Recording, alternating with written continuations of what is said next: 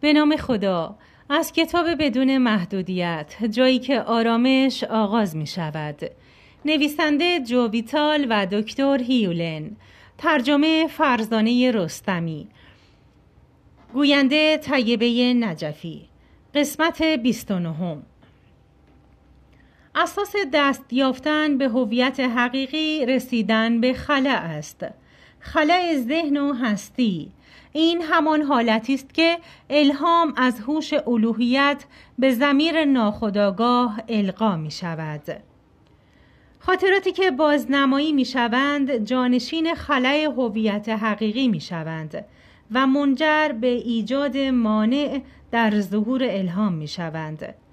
برای جبران این جانشینی و برای رسیدن دوباره به هویت حقیقی خاطرات باید از طریق فرایند تغییر و با کمک هوش الوهیت دگرگون شوند و به حالت خلع برسند. پاکسازی کنید. پاک کنید. پاک کنید تا آرمان شهر خود را بیابید. در کجا؟ در درون خودتان. نه قلعه های سنگی نه دیوارهای ساخته شده از فلز چکش خورده. نه سیاه چالهای نمور و دم کرده و نه نرده های محکم فلزی. هیچ کدام نمی توانند در برابر قدرت روح ایستادگی کنند. هستی هدیه است از هوش الوهیت و این هدیه تنها و تنها به هدف بازسازی هویت حقیقی از طریق فرایند حل مشکل به ما داده شده است. هو پونوپونوی هویت حقیقی تعبیر جدیدی از فرایند حل مشکل هوایی باستان از طریق مراحل توبه، بخشش و دگرگونی است. قضاوت نکنید تا درباره شما قضاوت نکنند. سرزنش نکنید تا شما را سرزنش نکنند. ببخشید تا مورد بخشش واقع شوید. هو پونوپونو یعنی مشارکت کامل هر چهار عضو هویت حقیقی هوش الوهیت زمیر فوق آگاه زمیر آگاه و زمیر ناخودآگاه. طوری که بتوانند در هماهنگی با یکدیگر و در قالب یک واحد کار کنند. هر یک از این اعضا نقش و عملکرد خاص خود را در حل مشکلات مربوط به بازنمایی خاطرات در زمیر ناخودآگاه بر عهده دارند زمیر فوق آگاه خالی از خاطرات است و تحت تاثیر خاطراتی که در زمیر ناخودآگاه بازنمایی می شوند قرار نمی گیرد. هوش الوهیت همواره با زمیر فوق آگاه همراه است. با این وجود هوش الوهیت پویا و در حرکت است. پس زمیر فوق آگاه هم در حرکت است. هویت حقیقی با کمک الهام و خاطرات می تواند تحت فرمان زمیر ناخودآگاه باشد. روح هویت حقیقی تنها می تواند در خدمت یک ارباب باشد. این روح معمولا به خدمت خاطرات در می آید تا به خدمت الهام.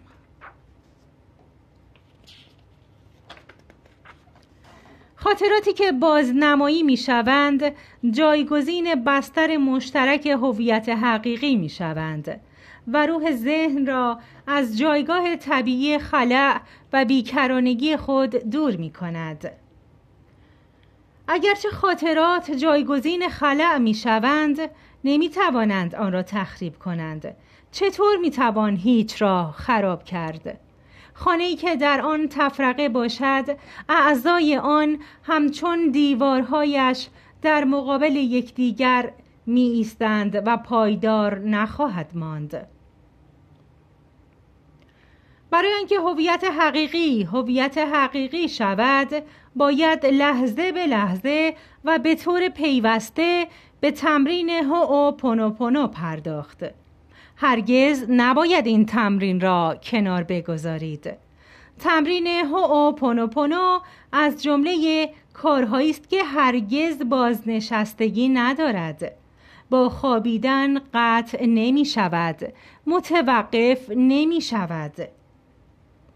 چرا که در روزگار شادمانی به خاطر داشته باش شیاطین در پشت سرت کمین کردند. زمیر خداگاه می تواند فرایند هو پونو را برای آزاد کردن خاطرات اجرا کند یا اینکه با فکر کردن به آنها و سرزنش کردن فرد خود را درگیر کند. زمیر خداگاه فرایند حل مشکل هو پونو را درخواست از درگاه هوش الوهیت برای تبدیل خاطرات به حالت خلع آغاز می کند. این بخش از ذهن تایید می کند که مشکل از خاطراتی است که در زمیر ناخودآگاه بازنمایی می شوند و خود را صد درصد مسئول این اتفاق می داند.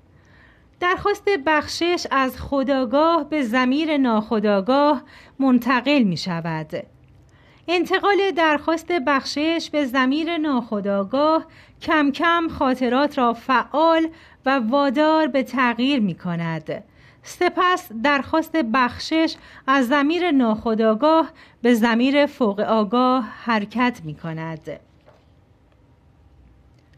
زمیر فوق آگاه درخواست بخشش را بررسی می کند و مناسب ترین گزینه ها را در نظر می گیرد. از آنجایی که این بخشش از ذهن همیشه با هوش الوهیت در هماهنگی کامل است این قابلیت را دارد که بررسی و انتخاب کند سپس درخواست بخشش برای بررسی های نهایی به هوش الوهیت فرستاده می شود پس از بررسی درخواست بخششی که زمیر فوق آگاه آن را فرستاده است هوش الوهیت انرژی تغییر شکل یافته را به زمیر فوق آگاه باز میفرستد انرژی تغییر شکل یافته از آنجا به زمیر آگاه فرستاده می شود و سپس این انرژی از آنجا به زمیر ناخودآگاه می رود. در این مرحله ابتدا انرژی تغییر شکل یافته خاطرات شکل گرفته را خونسا می کند انرژی های خونسا شده از آنجا به مخزن می روند و خلع ایجاد می شود فکر کردن و سرزنش کردن خاطراتی هستند که بازنمایی می شوند روح می تواند از طریق هوش الوهیت از الهام بهرهمند شود بدون آنکه دقیقا بداند چه اتفاقاتی در شرف وقوع هستند. تنها شرط لازم برای دریافت الهام از منبع الوهیت این است که فرایند یافتن هویت حقیقی حقیقی باشد و برای دست یافتن به هویت حقیقی باید پیوسته خاطرات را پاکسازی کنید. خاطرات همراهان همیشگی زمیر ناخداگاه هستند آنها هرگز زمیر ناخداگاه را به حال خود نمی‌گذارند و رها نمی کنند خاطرات هرگز بازنمایی پیوسته خود را متوقف نمی کنند. آه از این اندوه که همواره دوشادوش خوشیهای دنیاست. اندوهی تلخ که بر سر خوشی زمینی ما نقطه پایانی می‌گذارد و آرزوهایمان را در بر می‌گیرد پس به سود توست که خطرش را کوچک نپنداری. در روزهای شادمانیت به یاد داشته باش که هیولایی ناشناس همواره پشت سر تو در حرکت است. پایان قسمت 29